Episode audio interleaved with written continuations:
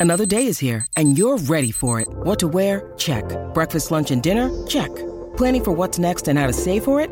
That's where Bank of America can help.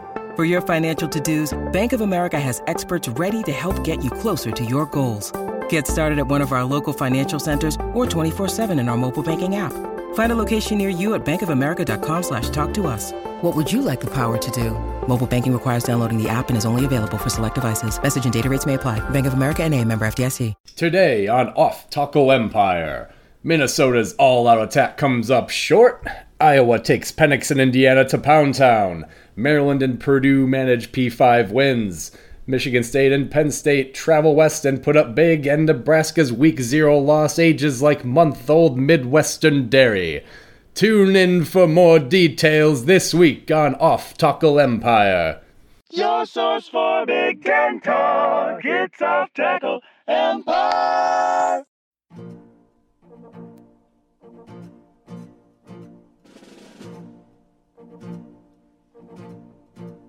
Welcome back to Off Tackle Empire, the official podcast of Off Tackle Empire, and your source for everything about Big Ten football that there is. And there was nothing more Big Ten football than Wisconsin heading into halftime against Penn State with a 0 to 0 tie.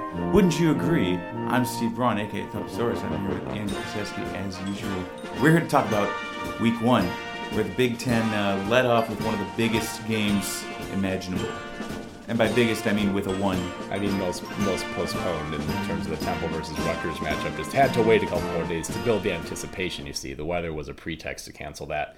On that point you mentioned, though, Wisconsin, Penn State being tied scoreless at halftime. This is why every single school needs to have at least an alternate logo that is the primary letter of their school, so that when their games are tied at zeros late in the proceedings, we can make more funny words out of the scores. Whoop! Or poo whichever. Uh, so Penn State just having the Nittany Lionhead logo as their only logo. You're not participating. We still saw your offense was bad in the first half. We'll talk about that a little bit more later. We're going to go in chronological order because we had games spread out over three days, and then elsewhere in college football, the games continued for two more days after that. I do like that about Labor Day, to be honest. Yeah, so I'm hitting what seems to be our most common win fight tri rooster of the week, which is water. I looked around my place for anything else I felt like drinking, and uh, nope, I'm, I'm detoxing after a very, very long weekend of college football. A pretty good weekend overall, though. Some of the more high profile games really disappointed in terms of the competitiveness or the interesting factor, if that's, if that's a word, for what we saw on the field. But we got some good games from unexpected places. And this is where I'm going to point out from our last week's discussion that I'm always right and everyone should listen to me because I said that Minnesota would be able to keep it a competitive game against Ohio State, and they did. And I honestly think if Mo Ibrahim doesn't get hurt in the third quarter and take all the wind out of Minnesota's sails, maybe it's a game into the fourth quarter. Now, granted, the ultimate result is what most people expected Ohio State wins, and they win by two scores, and they put up 45 points without a whole lot of effort. But there is a defensive touchdown in there. There are several long plays in there, which basically the really the problem and the reason that Minnesota would have lost this game, even if Ibrahim had stayed healthy, was that their defense remains a disorganized mess in the back end. I don't on two of his long on his two touchdown catches, I believe. I think on both of them, there's nobody within 15 yards of Olave when he catches the ball. How do you lose track of Chris Olave to that extent? Like I get they got another guy you got to watch, but the field the field's not that big. Like you should Not be able to, keep track I mean, of the All American. Just how much value was it that they were able to get to Garrett Wilson all the time, considering that all he did was made them miss and get the first down anyway. Sure, on most of the swing passes, then on his long touchdown, he's like, "Oh, well, I'm in the slot and there's a safety opposite me. I bet his hips don't match mine." And so he made a little stutter step, like he was running a corner route, and goes to the post instead. And the safety's trying to pick up his own pelvis, and it's an easy touchdown. Not lie. So Yeah, um, the main takeaway here, if you're Ohio State, is C.J. Stroud has some work to do. yeah. Especially early on, we saw him miss basically if essentially miss some open throws early. He settled into a little bit of a rhythm after he hit some long throws, which uh, maybe is a little counterintuitive, but give a young quarterback like that a shot of confidence, and it's easy to see how that goes. And you know, we discussed on our way uh, to Chicago this weekend that for Ohio State, it's really not a bad play for a young quarterback to just have him flip the ball to Wilson on a, on a swing or a screen seven or eight times a game and tell the opposing defense, hey, tackle that guy. Prove to me that you can tackle that guy right at the line of scrimmage. And even if you have him dead to rights and all your defenders are lined up, he's still likely to make seven to ten yards out of it. Well, you did notice. I mean, you did note that um, that Stroud looked not the part of the best quarterback in the Big Ten. Of course, you know we went with Michael Penix, who also didn't look like the best quarterback in the Big Ten this week. But we're getting ahead of. But not to get too Details, details, details. It's it's weird because it feels like I just keep feeling. Didn't we already discuss this game? And it only feels like that because it happened five days ago. yeah. It's Tuesday. Yeah. Uh, so of course we're recording a little bit late here because, as mentioned, we were both gone for the weekend. Returned in the afternoon yesterday, and honestly just weren't feeling it. So from the Minnesota perspective, losing What Ib- a series of gut punches. yeah, losing Ibrahim sucks, and that's they already had Chris Man, Chris Autman-Bell out, but it sounds as though he's going to return at some point. So if you're looking for silver linings, they did find a new, certainly at at worst, a new number two receiver, and they were pronouncing it Dalen right on the broadcast. It is spelled like your run of the mill Dylan, but if Dalen is what it is, Dalen is what it is. The transfer from Texas A&M. Are you sure that they weren't splitting the difference between that and Dylan, who is of course one of the best five, one of the top five hottest rappers out there? Dalen Wright, one of the five Dylan. best top Dylan. receivers of all time. Dylan, Dylan, and Dylan, because he hits, he spits hot fire. So all those bad things happened to Minnesota in a very short time span. They were leading, and then suddenly they lost the lead, and then they immediately gave up another touchdown, and then their uh, star player went out. So it uh, things can change fast. It felt like uh, felt a bit more like watching motor racing, and your guy hits the wall leading. Yeah, more or less, in- that it's a pretty sudden reversal of fortune that snowballs into a thing that you can't recover from. So, again, silver linings, they did get a decent game out of Dalen, out of Dalen Wright. And although Mo Ibrahim has gone down, they have had success in finding the next man up at running back in the And past. one of the reasons is because their offensive line did look pretty good. Yeah. It's one of the reasons not to be too down on their future ability to run the ball because they did make plenty of hay against the Buckeyes front seven. Yeah, and that being said, I mean, Ohio State's defense has been their question mark for a few seasons now. They're certainly not going to face another offense that good the rest of the year.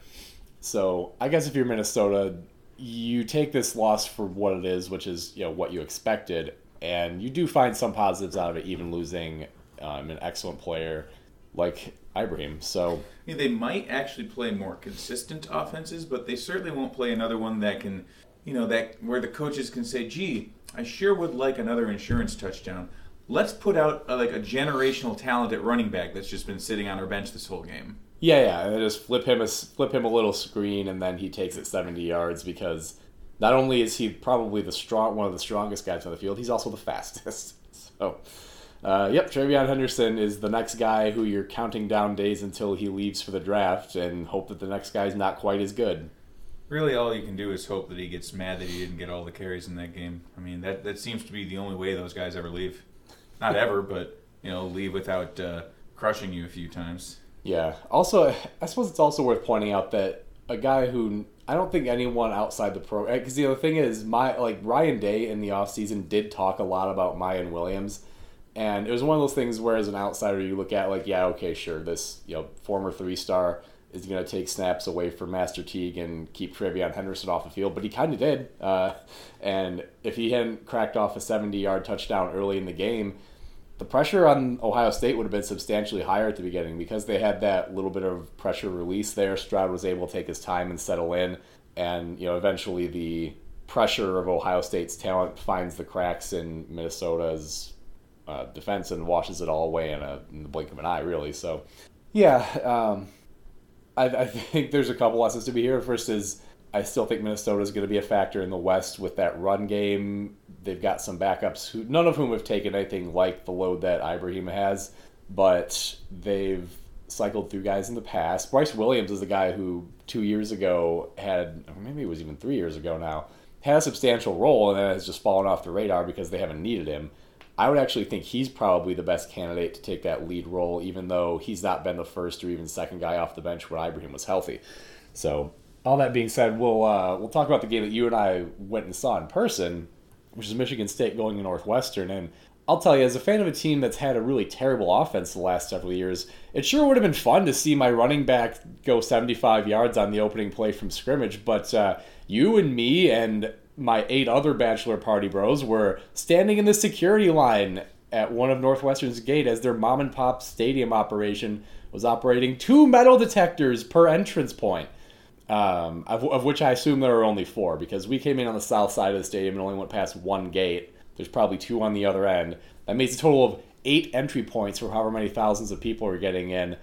It's not like Northwestern's never hosted Michigan State before. They know we have fans in the city, and they come up with eight metal detectors. It's fucking embarrassing! Yeah, so I, as, as it took us around a half an hour, and I just became increasingly frustrated and started, you know, started trying to get some people's attention by just I just started insisting to no one in particular that Northwestern fans should turn around and go home as Michigan State was in position to make it a 14 nothing game. Nothing to see here. Go back to your book learning.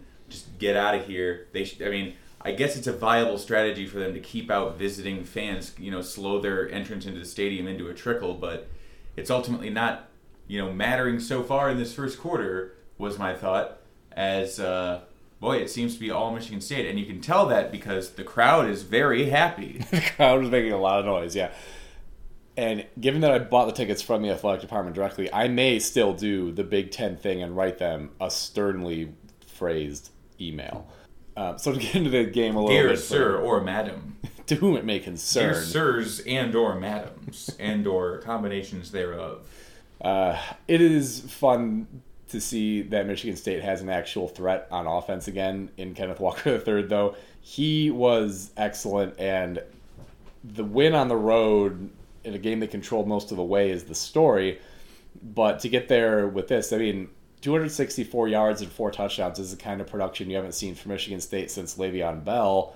And Bell would need 40 to 50 touches to do that. Walker only needed 23 carries. I, I think he might have had one or two receptions.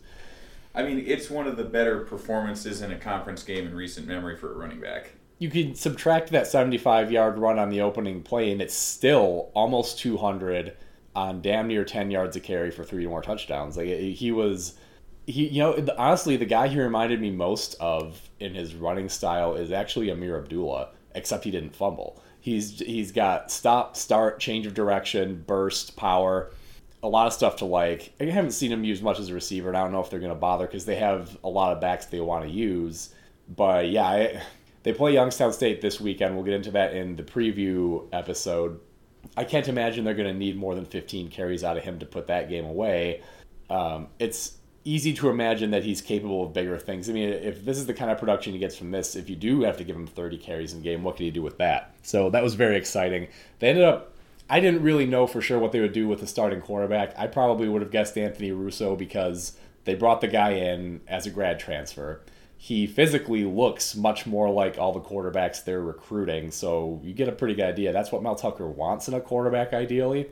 But he ends up going with Payton Thorne, and Thorne, to his credit, showed a lot of improvement from last season, especially in decision making.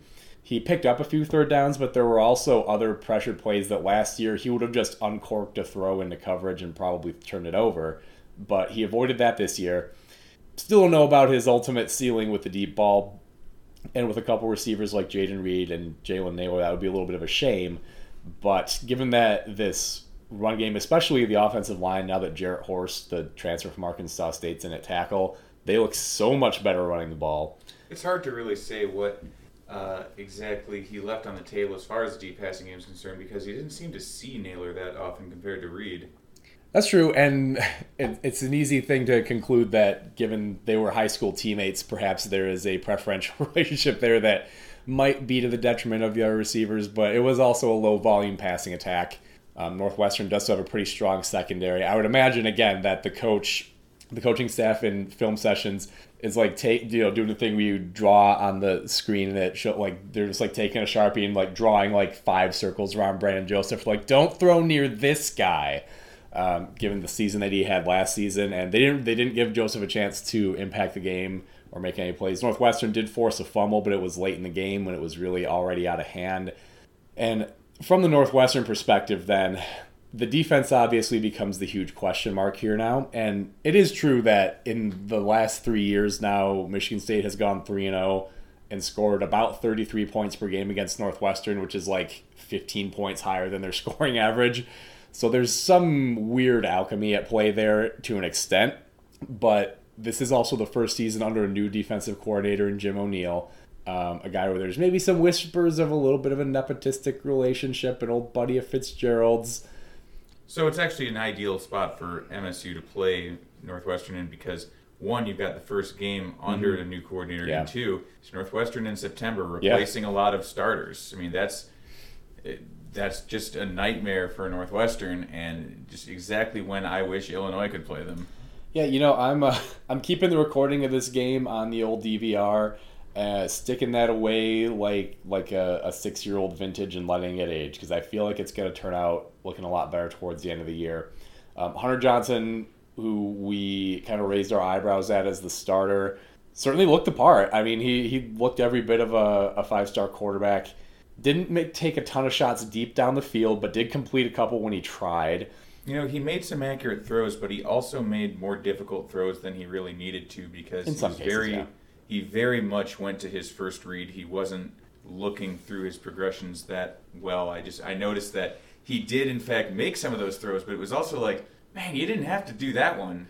That's- so that's while it was true. impressive, it was also kind of like, you know, maybe against a, a more ball hawking secondary, he wouldn't have gotten away with those. It's true, and there is also so if you're looking at room for improvement for Michigan State, there certainly is some in uh, on the defensive side in particular. In that when they attempted to rush without blitzing, they did not get home. Um, Northwestern's got a pretty good offensive line, but when Johnson had a clean pocket, which he generally did if Michigan State didn't blitz, he was able to find his guys. You you saw what we're going to see this year that he's got Bryce Kirtz and Stephon Robinson as go, as go to receivers the run game, the averages aren't going to look too too terrible because Evan Hull had like a 60 yarder or something like it may not have been that long, but it was at least a 40 to 45, 50 yarder. And again, subtracting that outlier play, their per carry average was pretty poor. But it was also, I think it was also a situation where not knowing what they would see from a new starting quarterback, maybe Mel Tucker wanted to make Johnson beat them, but they did also send blitzes from a lot more creative places than the previous staff did. So you had sacks, a sack from Quavaris Crouch, linebacker, and then sacks from Xavier Henderson out of the safety spot, and uh, Ronald Williams out of the corner. So they've made it pretty clear they're going to be throwing guys in from everywhere. And if they see other offensive lines this good, and Miami will be that in two weeks, it's pretty clear that to get pressure, they're going to have to blitz. You know, unless their spirit is completely broken, like other teams that have opened up with Bama in week one. We'll see about that. It'll be. I don't know who Miami plays this week, but yeah, Homeboy that's. had to surrender the turnover chain after a replay review. oh my god, I forgot all about that. That is true. Yes, uh, Miami thought they had. I don't even remember if it was an interception or a fumble or what, but I think it was a fumble because it was overturned, right? Yeah, so Um, the guy was wearing the turnover chain on the sideline for a solid two, three minutes. And he's looking up at the scoreboard, and then there's like you can hear like indistinct over the loudspeaker. He just like puts his head down and takes the chain off and hands it to the coach. That's got like the talk about the mo like the the least hype moment of your life, perhaps. Um, but yeah, I I have no complaints at all. It's a win on the road. It's an offense that looks dynamic and interesting. Um, defense still has some things to adjust, but the, look, here's what I'll say, which is that Tucker was right to bring in all those transfers, man, because a lot of them played.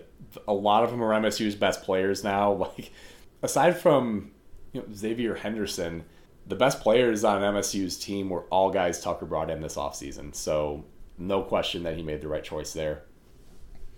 So moving on to the big tennis game of the week, we had Penn State 16, Wisconsin 10, and uh, basically Wisconsin. Uh, it was kind of a work of art to to lose this game by them because they controlled the ball for a vast majority of this one. yeah, a work of art in that it's it was a very complicated thing to do to accomplish what they pulled off, and I still don't quite get it.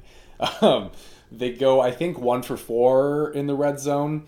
They had a field goal blocked. Um, Graham Mertz threw an interception on fourth and goal to go. They had 29 first downs to 11 for Penn State. They Yeah. held the ball for 43 minutes, yet they turned the ball over three times. Um, you know, red zone fumble, a blocked field goal. Uh, they they outrushed Penn State like 90 to five through the first half of the game. Yeah, and it does. It has to be said here. Well, all right. First of all, counting down anyone's buying Graham Mertz's personally branded stuff this week, and yet their run game was held in check to a sufficient extent. I mean, again, their their averages were decent. They did better than Penn State running the ball, but they still needed Graham Mertz to do a few things to win this game, or at least not lose it for them. And the fumbles that we're talking about, it's not like the running back takes the ball and, he, and, the, and a linebacker just punches it out. These are fumbles on handoffs um, from Mertz to Mellusi. And granted, Mellusi's a transfer and he's a new starter. I think because Berger was hurt, actually, I ended up reading that summer because we couldn't figure out why they went with the transfer over the guy who looked like a potential star. But they fumble it twice on handoffs to running backs. Um, and then down the stretch, Mertz has to make the throws and he ends up throwing two interceptions. I get the second one was forced, but um, expectations for him may need to be recalibrated long term, is all I'm saying. Because Wisconsin shouldn't have put him in that spot because Wisconsin generally doesn't want to be in a spot where the quarterback has to win them the game. But he that only had- said, he, he- was yeah. supposed to be the quarterback that can win them the game. And that was only the spot they were in because he couldn't even be historical Wisconsin quarterback earlier in the game. Wisconsin's defense was missing Leo Chenal, one of their best linebackers, um, on COVID protocols, and they still forced Penn State to go three and out on every drive in the first half except one. And even on that drive, Penn State only had one first down, only ran five plays on that drive. But then going the other direction, the only two serious drives Wisconsin could muster before halftime, they end in a blocked field goal and a lost fumble. So even at home, even in front of your raucous home crowd, the first home crowd you've had at Camp Randall in well over a year, they just couldn't finish drives and turn them into points. Um, and some credit due here, I suppose, to James Franklin, who pulled off his first road win against a top 15 opponent. I think in like 11 or 12 tries, he had, and again, that's not a totally fair stat because a lot of those came at Vanderbilt, okay?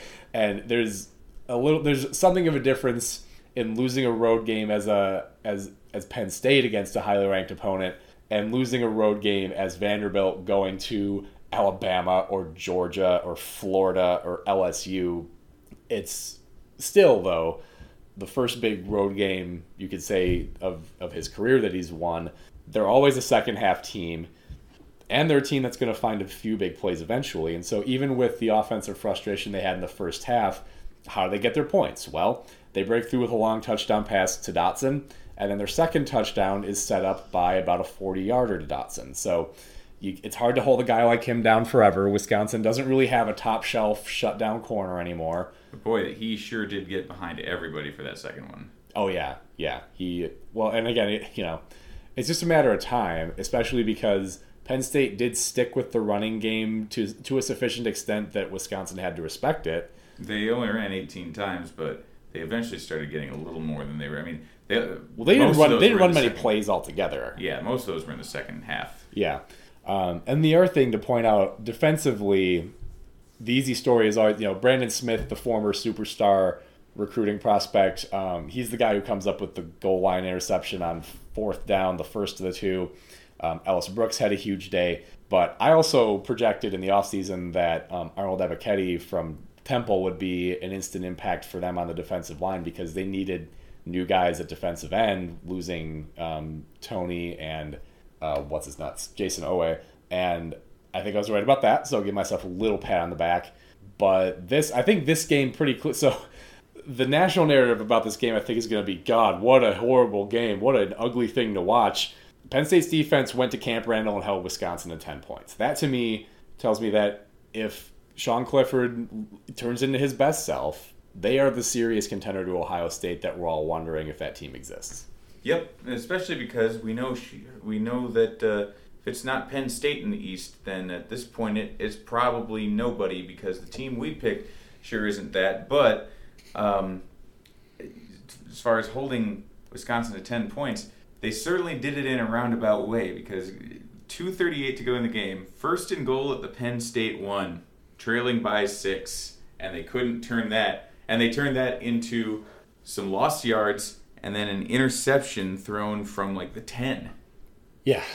Yeah. It's, it's, I mean, again, I mean, like- again, you have Wisconsin going first and goal at the one. and not punching it in. It's a it's a thing that would be unheard of recently. So if it feels like we're running a bit long here, worry not. These next few are going to be pretty quick. Um, Rutgers 61, Temple 14. Not a whole lot to say here except that despite the final scoreline, this one did get interesting for a little bit into the second half. Rutgers jumped out to a 26 0 lead, and then Temple had their touchdowns back to back right there, closed it to 26 14. And from there, Rutgers finds its footing just fine. I mean, they get defensive touchdowns, they're scoring all over. D'Wan. Mathis So- had gotten into a rhythm. He got a couple of touchdowns, and then uh, all of a sudden, uh, a touchdown went the other way, Yeah. and that Yep. was all she wrote. Yeah. And so they did get a little bit more of a test out of a 40 something point margin than you would normally expect. Temple's bad, and uh, Rutgers has a baseline level of competence that has been kind of unheard of since their first season in the Big Ten. Yep. Moving on to our next blowout Nebraska 52, Fordham 7. Don't think we didn't notice, Nebraska, that this game was also tied early in the second quarter. We know perfectly well y'all were reaching for the Tums at one point. And again, granted, final margin is all well and good. We also heartily welcome all name, all American, absolute stone cold lead pipe lock Chancellor Brewington to everyone's collective awareness and expect him to become the focal point of Nebraska's passing attack forthwith. If you're not getting my man Chancellor 12 targets a game, Scott Frost, you are fucking up and you deserve the firing that's most likely still coming your way. And then I want to talk about something else. Fordham now ESPN now credits Ryan Greenhagen, Fordham linebacker, with 31 total tackles. My dude. which is which breaks an NCAA record since they kept defensive stats officially in 2000, starting in 2000. That nobody else had more than eight for Fordham, so that is a hell of an accomplishment. dude earned himself an ice bath, and we say since records were kept because it is pretty well known that Mike Singletary had individual games, and I believe in the same season, 1978, of 33 and 35 tackles for Baylor, which says two things. One, you probably already knew Mike Singletary's an insane wrecking machine of a human being football player when he was playing. And two, Baylor was really damn bad because how do you let that uh, your opponent have that many opportunities to be tackled? I wonder if anybody ever asked him about his teammates, and I wonder on defense, and I wonder if he ever said, "Cannot play with him, Can't win cannot with him." win with him, can't do it." Presumably so.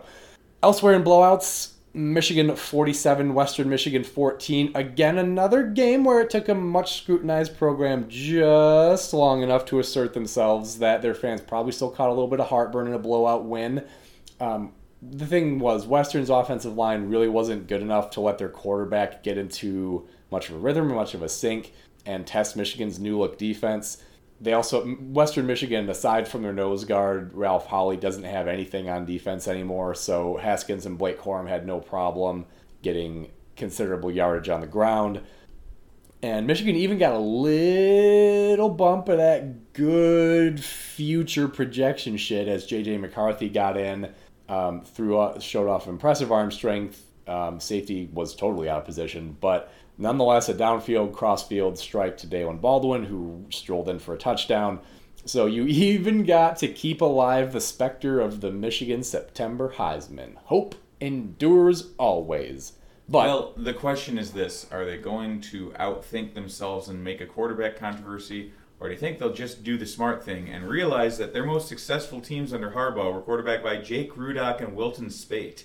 It's an interesting question, and to find what I think will be the answer, I think we would do well to take a look at Michigan's schedule because the answer to that question is well, how long before they're out of the Big Ten race? Once upon a time, I would have said that trip to Camp Randall on October 2nd would be the date after which you expect to see the quarterback change. I don't know if that's the case anymore. We'll see what Wisconsin looks like with some time to course correct before they get back into Big Ten action. And I believe that Penn State's better than Michigan. Oh, by a mile, especially on defense. Notwithstanding the fact that Michigan has two individual defensive players better than anyone Penn State does, they do not have a better defense overall. Um, and of course, the the bad news, the news that even we sympathize with, um, Ronnie Bell lost for the season on a punt return. Um, the clear number one receiver for Michigan. They do have other options there. We mentioned Baldwin they brought in as a transfer. you know, Cornelius Johnson, Roman Wilson, AJ Henning. They have other guys that can step up and fill that role, presumably, but to lose a guy who's a reliable catch machine, who is very good getting yards after catch, and was a decent, if not explosive, punt returner. All bad news, and certainly you don't want to see that for a guy who's a senior. Probably still an NFL draft choice, but we'll see how that goes. Um, unfortunate news there. Speaking of unfortunate, Iowa 34, Indiana 6. Well, I guess we were very wrong about Indiana. I, I'm. It could be that Iowa is a just a transcendent team on defense this year, but I'm feeling that it's like more likely than not that they are simply a little more towards nine wins than eight wins. Probably so. Um, I think there's a couple things worth noting. First, Michael Penix definitely looked thoroughly rattled by the crowd he saw in Kinnick Stadium. It's true that last year, his first full year as a starter, there were no crowds. And you like by the time he was throwing his third interception, like you could be like you could see on the broadcast like the routes to receivers are supposed to run all jiggly and like it, the it, you know it's a question mark as to which button you push to throw to that guy. The third interception he threw, his receiver had his back to him, and the defensive back like reached around him to intercept the ball. It was just it's one of those days where it's like I don't know what this guy's looking at, but he doesn't have it. This isn't going well, and Tom Allen's offensive staff could not find a mid-season or a, a mid-game correction that made anything just, work. It was just it just snowballed out of control for Penix because I think part of the reason was because they couldn't get anything going in the run game, and then Penix started forcing things early, and you had the two quick turnovers, and he was looking to get it back. I mean, it just it was just a thing where it, it all unraveled in in such a hurry. One bad one mistake led to another, and ultimately that's you know we we viewed this as a game that was going to establish is Indiana ready to be Iowa? No, they are not. Because if I they were ready to be Iowa, I never thought that was the question. because but- if they were ready to be Iowa, then they would not have let things continue to roll downhill because that's generally how Iowa's been able to operate. If they were ready to be Iowa, they probably would have lost this game 17-13 instead of 34 6 because again they gave them two defensive touchdowns. Iowa doesn't do that. And they would have scratched out a little bit more in the way of offense, but I never thought that was the question. I've never, again, I've never pegged Indiana as being on the Iowa track. They're on the Michigan State mid-stage Mark Dantonio track, and this kind of game happened to Mark Dantonio's teams 2010, 11, that kind of time frame where the opponent had his offense figured out. He was not a guy who made adjustments very well on the offensive side of the ball. And the defense actually did about as well as you could expect for that situation. Iowa barely cracked 300 yards of total offense in this game. It's So just when you're giving them the ball with short fields. they didn't even know. they didn't even give them short fields. They gave him two defensive touchdowns. Like that's Yeah. Um, so yeah, I don't think Indi- Indiana is this bad, and I don't think Iowa is this good. But it does has to be said that at this point in the season, every other serious contender in the West has at least one conference loss. Um, this has to be the year that Iowa goes back to Indy with that kind of position, with that kind of jump out of, out of the gate, right? And then again, the question of what to make of this for Indiana, we'll see if it's first game jitters or and feeling a little bit of the pressure of expectation. I mean, how long's it been since Indiana was ranked in the preseason? Uh, or we'll see if it was just kind of a flash in the pan last year, and unfortunately, they're going to struggle to be more than a, a barely bowl eligible team. We'll see which is the reality. If you're Iowa, things have to look good right now because in the West you have Wisconsin's uh, Wisconsin's running game doesn't seem to be as proficient, or, or the very least doesn't have the upside that is often thought that it does, and their their quarterback is turning into a bit of a pumpkin. Uh, Minnesota has picked up a conference loss and lost their best player. Uh, Illinois is Illinois, and it turns out it was way more Nebraska than Illinois, and they keep losing defensive starters for the season every single week. Uh, Northwestern is well. Uh, oh, I'm sorry, you can't count Northwestern Se- yet. September Northwestern, yeah. So Um, and, and and Nebraska is probably not going to be in it, and you know who knows about Purdue, but right now you got to put Iowa as absolutely the favorite to win the West, prohibitively so. Yeah. Um, we'll move on then to kind of one of the, the performances that was easier to feel good about. Maryland 30, West Virginia 24. A possible sort of low key coming out party for Taulia Tagovailoa. 26 for 36, 332, three touchdowns, zero turnovers. That's a sparkly line against a West Virginia defense that's thought to be still pretty good. They were very good last year and had some turnover, but still had a lot of those pieces around. Neal Brown still thought I was a pretty good defensive coach. This was a really good game. It was back and forth. Yeah, yeah. Maryland limited the West Virginia rushing game pretty well. They wanted to run everything through Leddie Brown, Mm-hmm. and ultimately they only got 16 carries out of him because they were playing from behind and he wasn't getting a whole lot of you know he broke off a couple of big ones but ultimately down to down it was not i was impressed with the maryland defense i kind of thought that was where they would really struggle in this game and that they would cede control of it whereas i thought their offense would be a little a little more jittery than it ended up being. Yeah, but they also they had a 120 yard rusher in this game and Tayon Fleet Davis. Yep, and the, the the odd thing was even though they had that big game from Fleet Davis down the stretch when they were killing the clock, they turned instead to Isaiah Jacobs, I think a converted receiver, and gave him a bunch of carries as well. Not as efficient because West Virginia is selling out on the run, but they have a couple options in the backfield, and they still have they have what looks like a pretty potent wide receiver combo with Dontay Demus and Rakim Jarrett. So each of whom caught a 60 plus yard touchdown pass that it was absolute an absolute backbreaker for yeah, West Virginia, especially the one uh, late in the fourth quarter to make it a two score game. Yep, the pieces are there offensively for Maryland. The defense looks better than I think we expected it to at this point. Ruben They got four Ru- turnovers. yeah, Ruben Hippolyte, I think I'm saying that name right, was a guy who jumped out to me on the screen. Uh, so yeah, and we commented extensively. You know, Maryland is relying heavily on this big infusion of front seven talent to turn around their fortunes defensively. Um, so far, so good. Look, this is uh, this is a Power Five conference opponent. This is a non-conference win. This certainly puts you in position to get to seven, eight wins. Should make a bowl game no problem with the rest of their non-con, I believe. And so, um, hard to give anything but high marks across the board for the Terps. We mentioned Iowa being the clear contender, the clear number one contender in the West. And if you're looking around for other possible bolts, you know, wrenches in the in the gears there, um, do you consider Purdue after a 30 to 21 win over Oregon State? Probably Well- not. Probably not by itself. That because of that data point alone. But also, Jeff Brohm has been pretty good against Iowa, all things considered. And the other thing is, Purdue starts this game by giving up a touchdown march to Oregon State like right away, and then they assert themselves. They take control of the game. I think this was a bad weather game. Wasn't it raining in this game, or am I thinking of a different one? I We watched a ton of football this weekend. They all do start to blend together after a little while.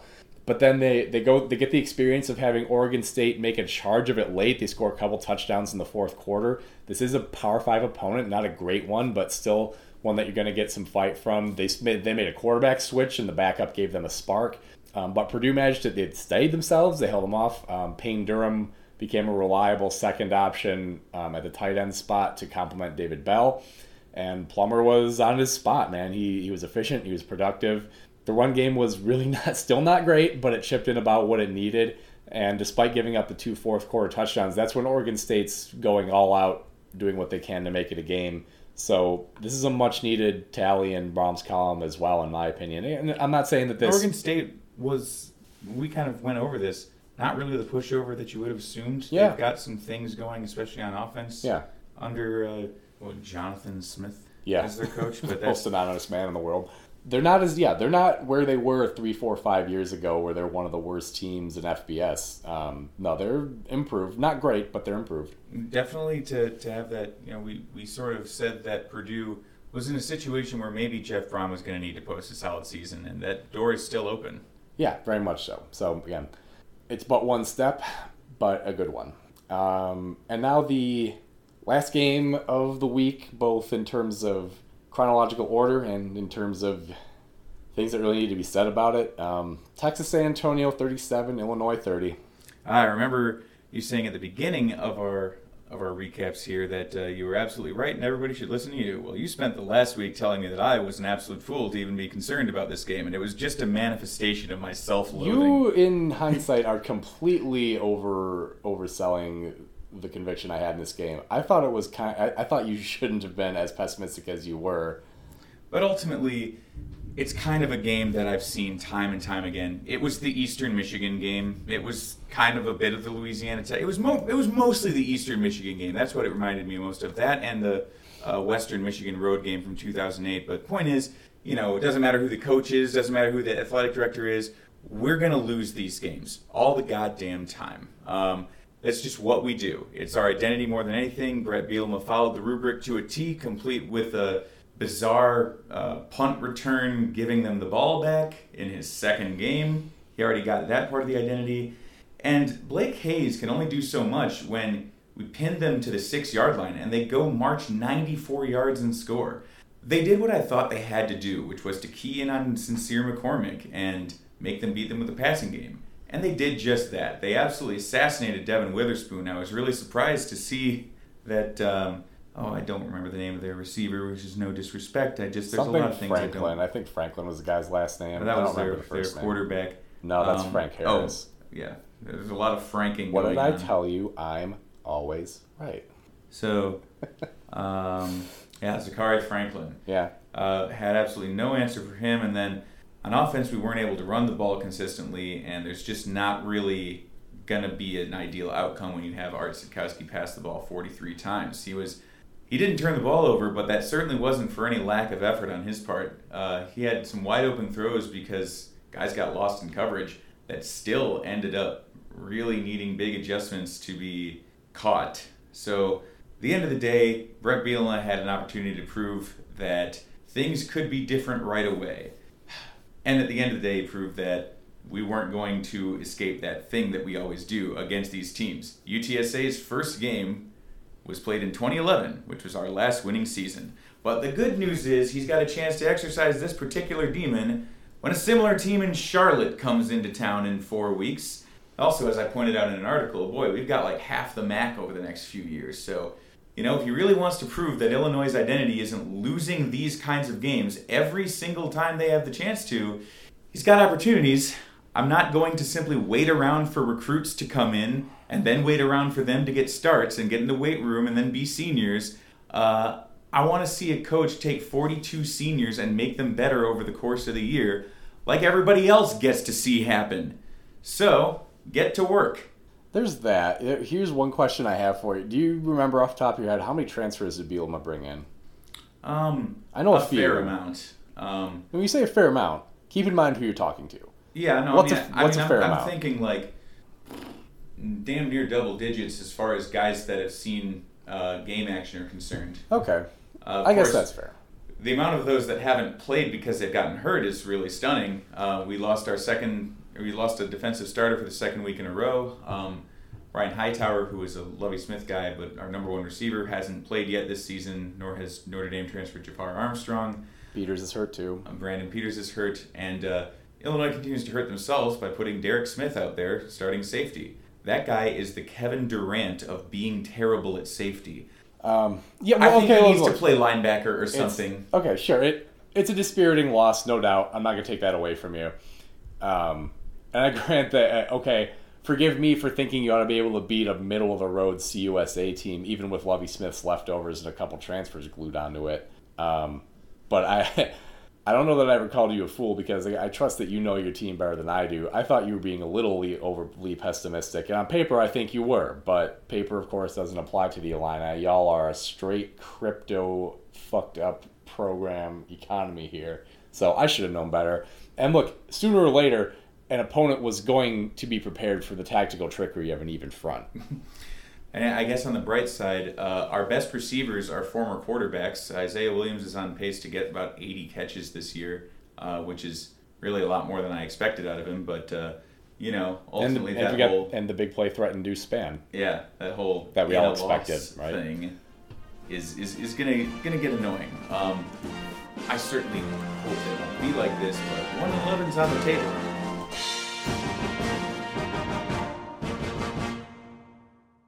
Your source for big Ten talk. It's Off Tackle Empire.